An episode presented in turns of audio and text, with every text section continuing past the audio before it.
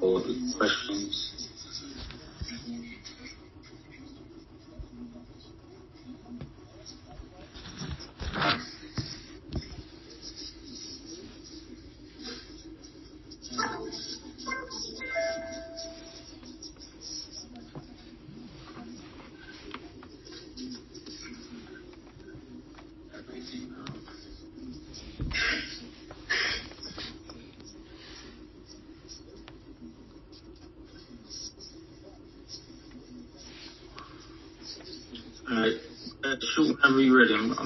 For you. Okay, so we're only gonna do um, parts one and two, because part three was supposed to be for the other person, so we only have to do half of it. Um, okay, so what was your previous life like prior to incarceration? Oh, okay. Give me one second. Just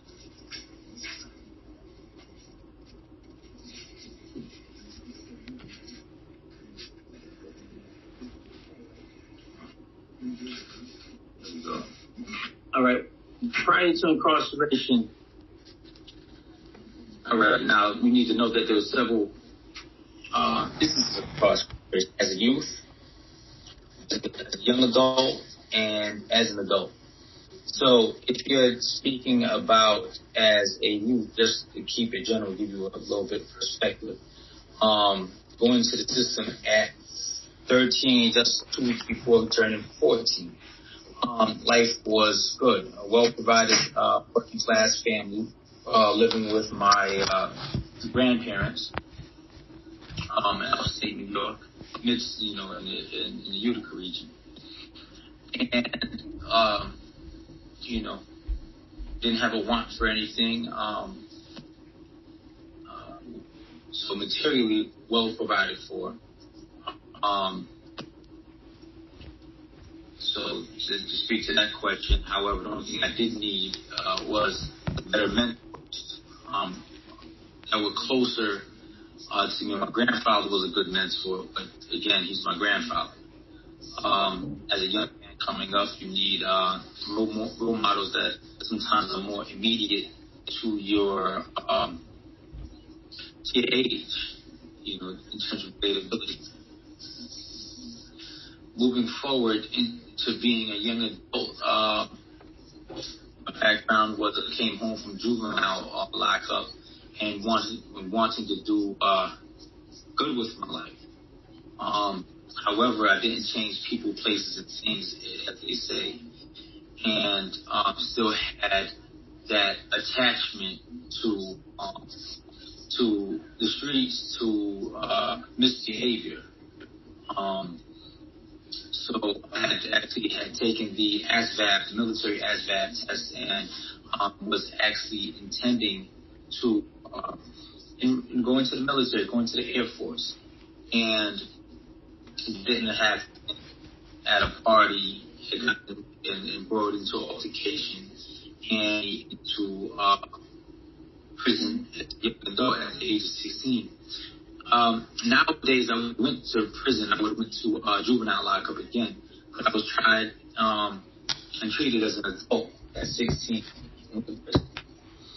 Um, and then I had come, I came home at 20, and um, really hit the ground running. Um, came out to Westchester, and really uh, went to school with the uh, Seymour College Computer Career Institute in White Plains. I got my PC services for specialist certification. I um, started pursuing my A plus certifications in computer tech, and in short order, um, enrolled in college uh, at SUNY WCC as a computer information systems major. Um, and we're taking off from there. Uh, and then uh, about you know, a little bit over 18 months later, uh, someone, you know, pulled a gun out on me and, you know, I to defend myself. Uh, unfortunately, that person, another person injured. Um, being that I had this criminal background, um, of, conviction, and, um, I had been prosecuted for assault. and or attempt murder actually. But I got at trial acquitted of attempt murder as well as intentional assault. However, the judge uh, didn't properly instruct the jury, which led to a wrongful conviction. Didn't instruct the jury on self-defense, so the jury never had that option available to them. And so not only where, although they found not guilty of uh, murder, intentional assault, criminal use of a firearm, etc., they weren't allowed to go that one extra step in acquitting on me altogether of, say, reckless conduct, because going for another person's gun, even if it could be considered reckless, nevertheless, they were wrongly allowed to construe justifiable conduct to be criminally liable. In any event, I went to uh, I went to prison for uh, and a half years of a 20 year conviction because of that. Come home and um, successfully transitioned, if you will. Um, so prior to incarceration as a youth, life was good. Um, as a young adult, again, life was good. And last, as an adult coming home after uh, a four-year conviction from 20, life was good as well. Um, you know, so that answers your question. Yeah, thank you so much for sharing. Um, okay, so did you have any work experience prior to? And if you did, can you explain what it was? Uh,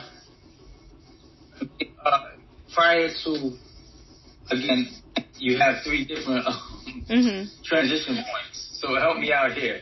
Um, I would say as a youth, no. Um, I was actually I just got my working papers a little uh maybe the year before maybe or even that year um when I turned thirteen. Um or the year the year before I got um incarcerated as a youth. Um so going from twelve to thirteen I got my working papers and uh actually looking you know, toward working as as as a you know getting a job or something. Um, but that never happened. You know, um, I went to juvenile lockup instead. Um, home at 16. Um, it was a very short, short-lived uh, reentry from maybe December 1995 until uh, March 1996. So no really time to, um, you know, work. Um, again, I came home to my grandparents at like was called PFI back then. I did this youth. That was called OC. Um, but, uh, so I never, and so I didn't have any time to transition and I didn't my circumstances, my living circumstances with my grandparents was a well provided household. Um, again, uh, a working class to middle class household. Um, not, not affluent, but still uh, definitely stable, definitely a good home, uh, caring, nurturing home. Um, but as a young adult uh, coming out um, of prison at the age of 20, yes, work experience. Um, I started out um, with actually my first job was with Labor Ready, uh, a temp agency. Um, we worked that day, get paid that day, type of thing. Um, I, and then uh, with that, so that was basically within the first month of me coming home. And at, by the end of that month, I had gotten um, a job with Staples doing retail sales, um, applying um, my background in, in, in computer as a prison vocation. I pl- and I came out and used that in their business and electronics department to uh, sell computers and uh, computer related products, printers, etc. Um, and so, and I continue to move forward from there. Uh, temp jobs, um, office jobs, um, using again my computer skills uh, here software. Going to school as a PC service and support specialist, and so as I started to learn more, I started applying more. Um, and so temp jobs as an office assistant or administrative assistant, um, basically doing office databases, spreadsheets, uh, definitely word processing. Um, aside from that, um, then as I got my A plus certification, started to do temp jobs doing tech support. So I, I started to transition from there. Um, and um, so that kind of answers that before incarceration. Now after incarceration is a different story. Mm, yeah, thank you. Um, okay, how was your educational experience prior to incarceration? Uh, prior to incarceration, again, you, you prior to incarceration, I have three different incarceration points, but um, as a youth, uh, I, I did very well academically. My grandparents and other family members pushed me, um, or encouraged me, I say, more than pushed. They encouraged me to uh, really engage the school system, uh, academics. And I loved it. And so much so that, you know, uh, that my my grandmother actually told me about this, that they wanted to skip me up twice in elementary my grandfather didn't allow it um, because he himself he had limited um, he had limited education background.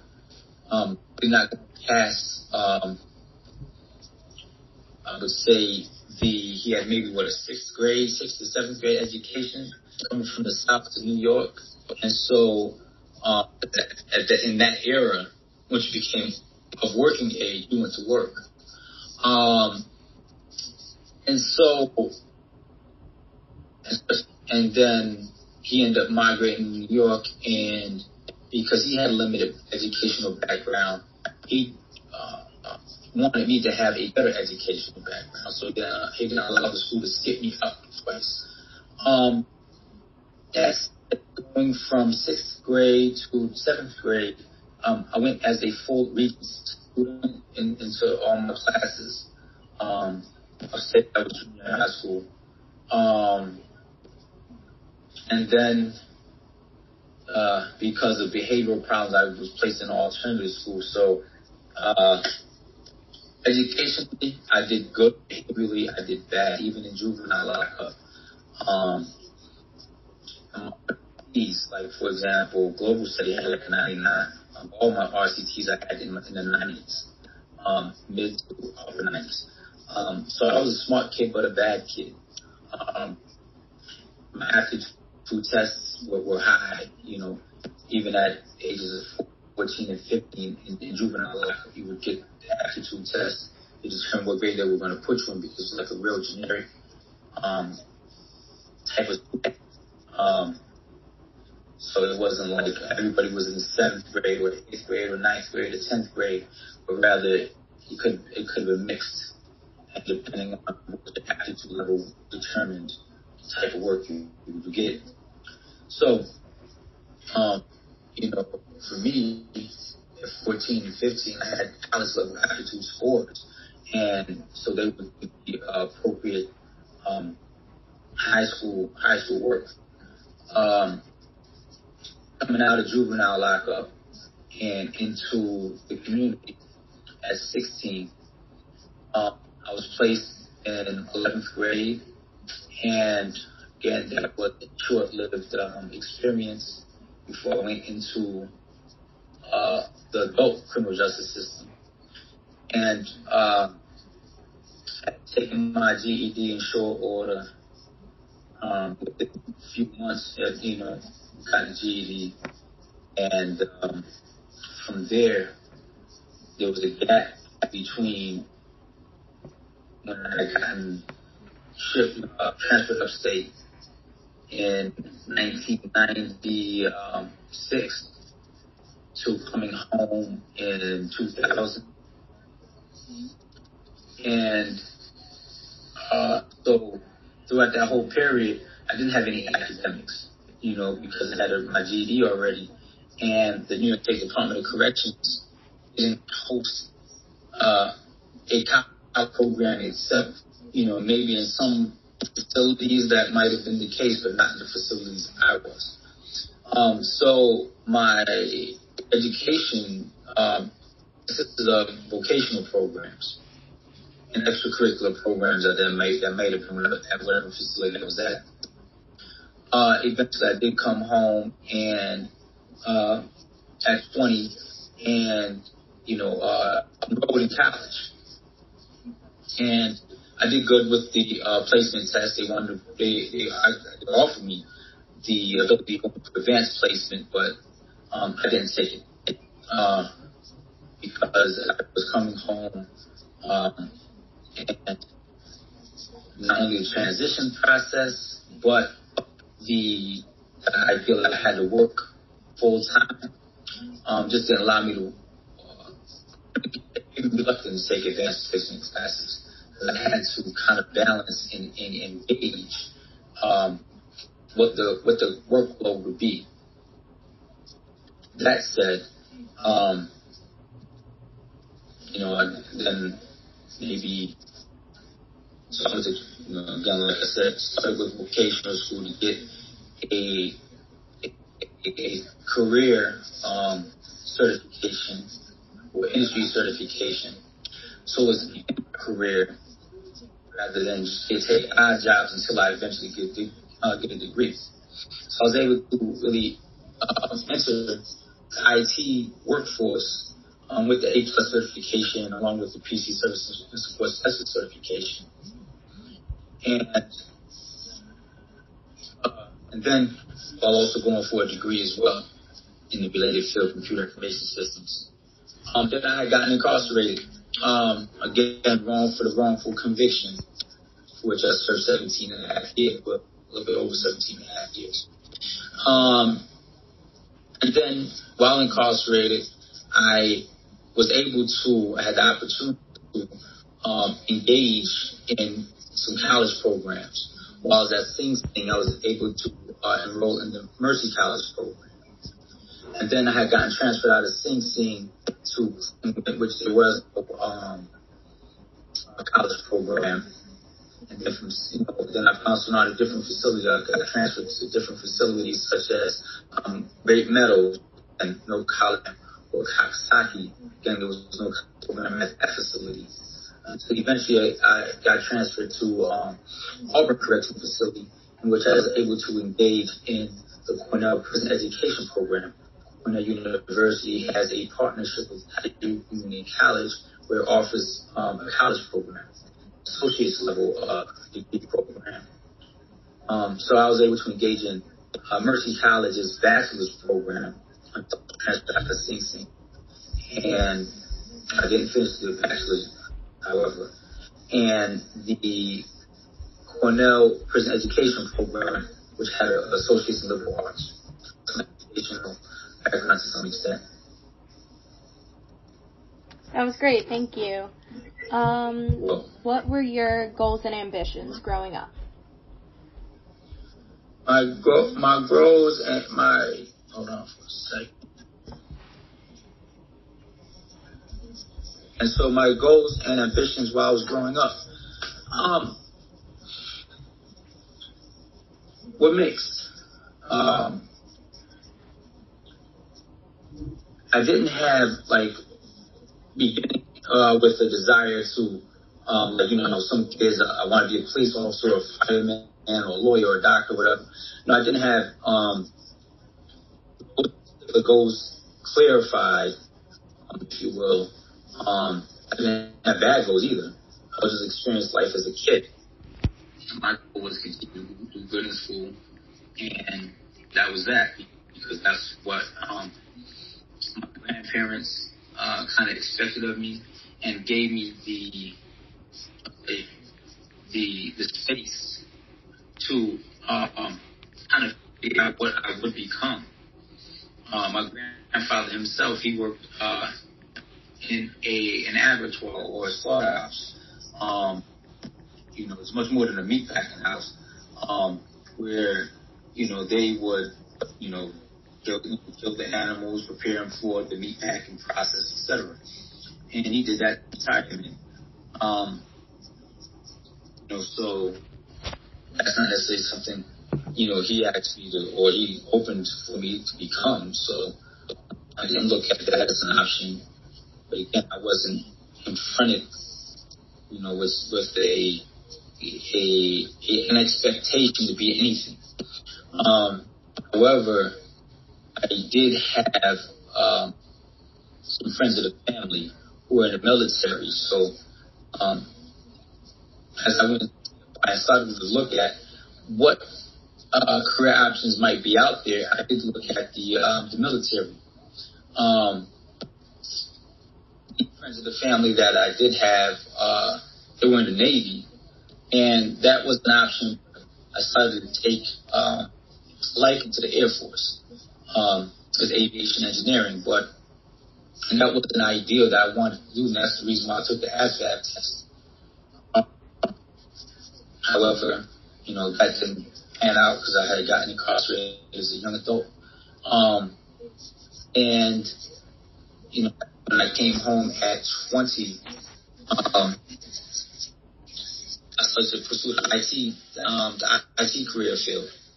And, um, you know, so that was the closest, uh, of a goal, you know, and it kind of cornered the market because as a tech, I was learning the, the hardware and the servicing um, side of things, computer information systems. I was also learning the um, the software side of things, the programming side more so. Um, and then I was looking at not just that, but a pathway to go from tech to engineer to, you know, possibly entrepreneurial uh, ambitions. And ultimately, I'm here speaking to you now. Thank you. Um, what skills, if any, did you gain while incarcerated that you were most proud of? I would say the skill out of everything. I can get technical, and I learned this. I learned how, you know, um, to, for example, building maintenance. I can, you know, I can drywall. I can, you know, I can do drywall. I can do carpentry. I can do plumbing. I can do electrics, masonry. All, those are technical skills or hard skills, along with the computer stuff I was mentioning to you before. However, I think the most, the thing I can be proud of most is a personal skill. Engage in life, you know, in a growth-filled, optimistic way, um, so that I have the, the uh, ability to be resilient and resourceful. Uh, some people may cave in because or become overwhelmed by challenges of life, hitting walls and other barriers. Um, I don't succumb to them, and I, you know, uh, overcome by either through them or pivoting around them. Um, and so I think that is the skill that I, um, life skill that I, you know, take the most um, appreciation. That was great. Thank you. Um, how did your mindset change as a result of your mindfulness meditation practice and learning experience? Becoming more present in the situation. Uh, I think that's the takeaway from mindfulness, period. Uh, because now, or inability to, to be more mindful, to be more present, um, you're able to, to come into situations with your eyes wide open, if you will. Um, see opportunities or silver linings in situations other people may not. Uh, so, and also come away with it, not just seeing an opportunity, but doing so in a reflective, appreciative uh, sense to have an attitude of gratitude, if you, um, if you will. Um, so that I, you know, am grateful for and appreciative of all that I've been through. Even a wrongful conviction of seven, 17 plus years in prison for uh, for a crime that I didn't do. Even, I even had a federal magistrate saying that I was denied due process in a fair trial, and that had I been given a fair uh, due process and a fair trial, then it's likely I would never have been convicted at all. Um, but even taking that by being mindful and meditation practices, um, and the and the I would say the the personality and the character contribution that they offered um, allowed me to even take that 17 year um, imprisonment and use it as an incubator to come out great.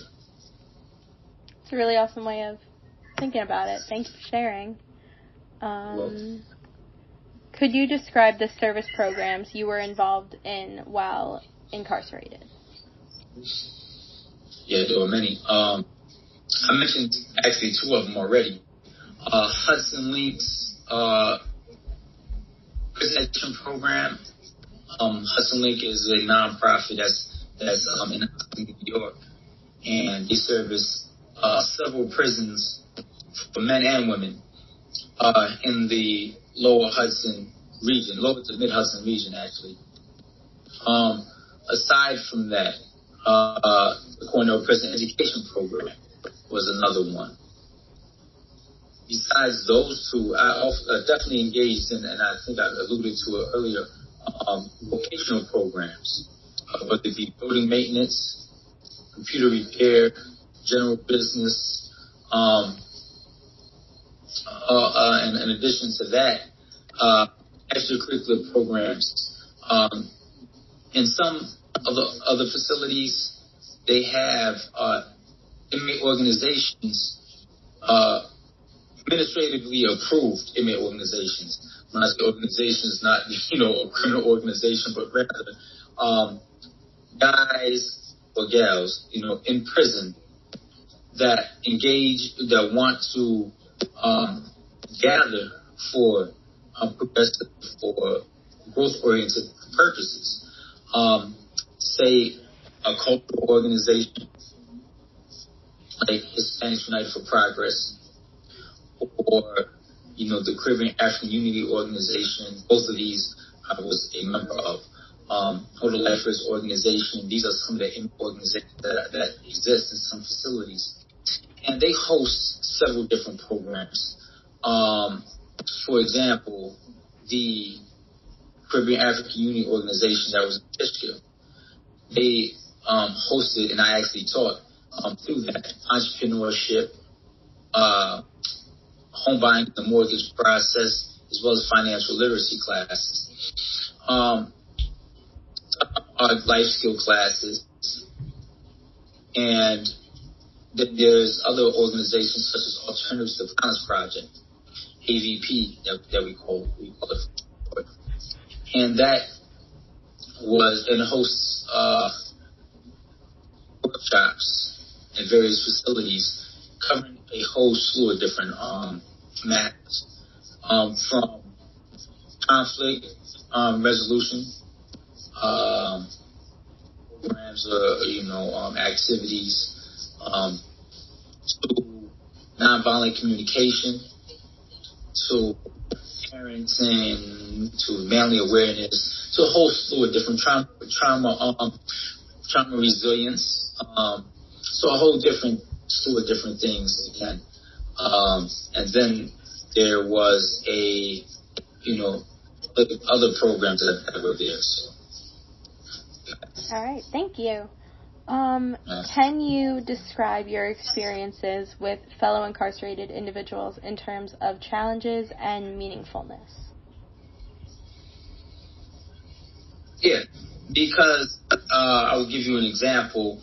Um, not just saying, okay, we are um, being in the yard, for example, in a recreation yard, working out, exercising, playing sports, or whatever, but in more program-oriented um, uh, I was a facilitator for several different programs. One of them was the Transitional Services uh, Department, which is a section within the uh, the prison, um, an office in the prison that was responsible for helping guys prepare for release. Transition, the term transitional services, either transitioning into prison, during prison, or at the end of your bid out to out in society, That's what uh, we call it.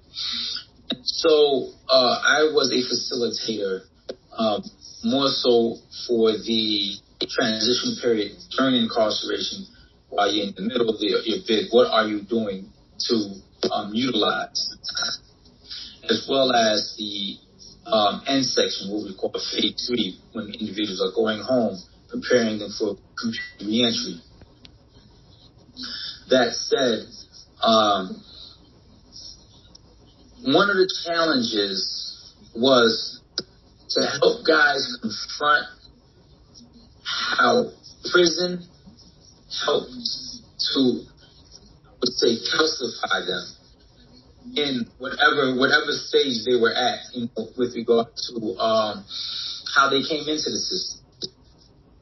I'm a big advocate or big of, of the saying that rehabilitation or personal transformation, more so, personal change happens despite prison, not because not uh, due to prison you know, in the sense that administrations don't take a lot of administrations. Some administrations might be the exception, and I and I do I can point to some, but for the vast majority of the prisons, especially those that are in the more rural areas, upstate, Clinton, uh, Great Meadow, Attica, you know, uh, they didn't take an active approach, and these are where some of the bigger populations of people are, you know, they didn't take an active um, responsibility nor approach to uh,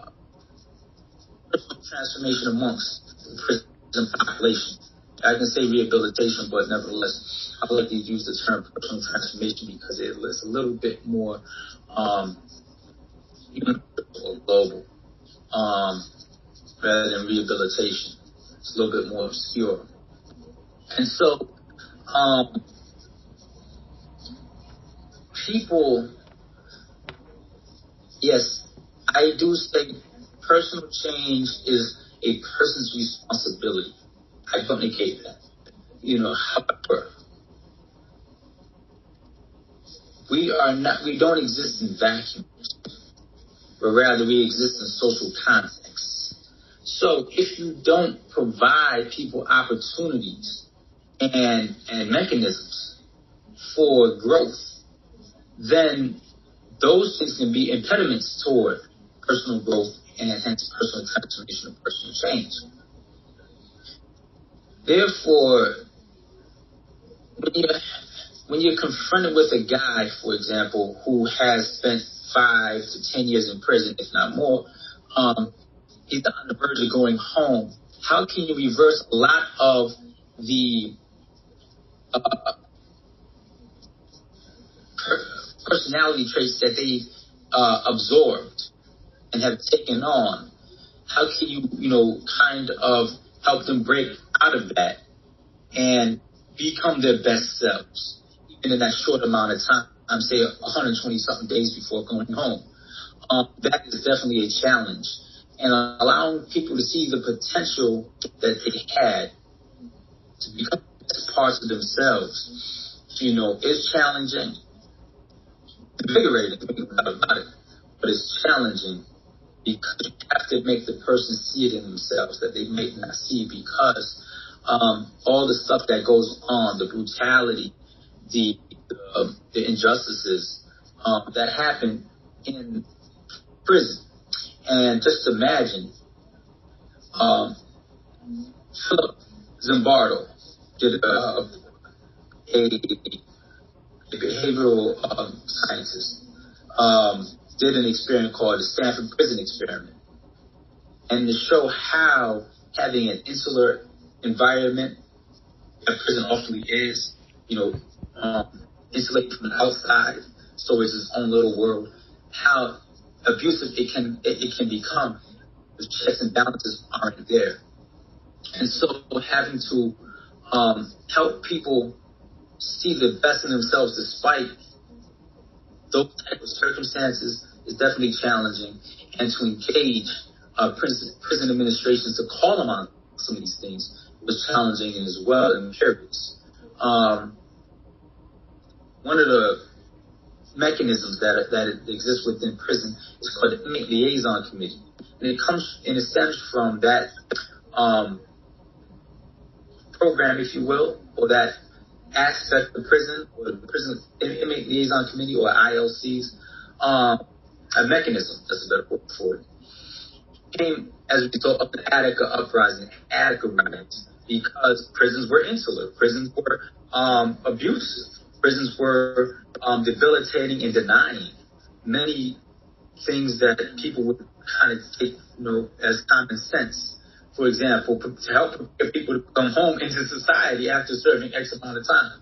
Um, so these, some of these things were demanded by the Attica um, uprising that people see nowadays and say, well, that's what you're supposed to have in a correctional facility, but they weren't at that time. So the ILC was was formed by legislative uh, enactment to be a mechanism to help prison administrations address prison conditions. And we serve as the inmates that are, or prisoners that are um, elected to these positions of unit liaison committee amongst other people in the population serves as that intermediary to, uh, between the population and the administration to help address things ongoing in the prison or to, to kind of address things that should be implemented. But that is a challenging role because sometimes, again, prisons administrators look at that as adverse or antagonistic to their role as administrators um, which in fact should be complementary. It should help them to address things in in the trenches that they don't see because they come they don't interact with the prison population in the trenches on an everyday basis, or they do a, they do so from a distance uh, to get a pulse on, you know the uh, you know the level of, of the population. Are they growing? Are they or whatever have What is the constellation with regard to something? So challenges from both ways, helping people to become their better selves or with prison officials, whether the administration or the officers, to, you know, um, prevent prison from being the worst that it can be. That was great. Thank you. Um, okay, one more question for me, and then I'm going to turn you over to my partner. Um, did your incarceration experience include educational opportunities? And if not, would you have wanted it to? Yeah, yeah I mentioned um, from academic to vocational. From academic to vocational, in the sense, I mentioned the uh, the college level programs. Um, but again, those were private uh, ventures from nonprofits, uh, such as, like I said, Hudson Link or Cornell Prison Education Program.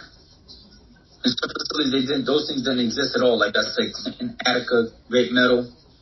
Um, so that's not universal in, in, in the New York State prison population or prison period throughout the United States.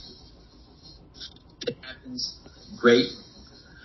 And sometimes the administration would come in and take a deprivational role in the process. So, and I say, and, and how that works is this: that um,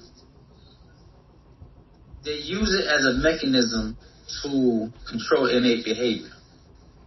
It, shouldn't um, because it's not part of the articulated uh, realm of penalties that's that's in, in correctional law or prison uh, policies. And I think we're about mm. to uh, be cut off. Yes. Okay. So I forgot that this was an issue. Um. If you want to resume it on the next on the next go round, we could. How do I don't know how to like. But yeah, but in short, I would say yes. you know, from academic to vocational, I did engage in academic stuff, vocational um, programs, extracurricular programs, self help. So I engage in all those things. And my only critique is that they're not more universally um, available to people so that everybody can get it. I was fortunate to be in some places that did have. Great, thank you. Um, okay, so my partner does have a few questions to ask, but I'm not sure what to do about the time limit. Um, oh, yeah, we ran out of time. Yeah, I think so. I think we're running low on time. Like I think we're almost out. Right. Because there's 45 minutes. We got three minutes left. Yeah.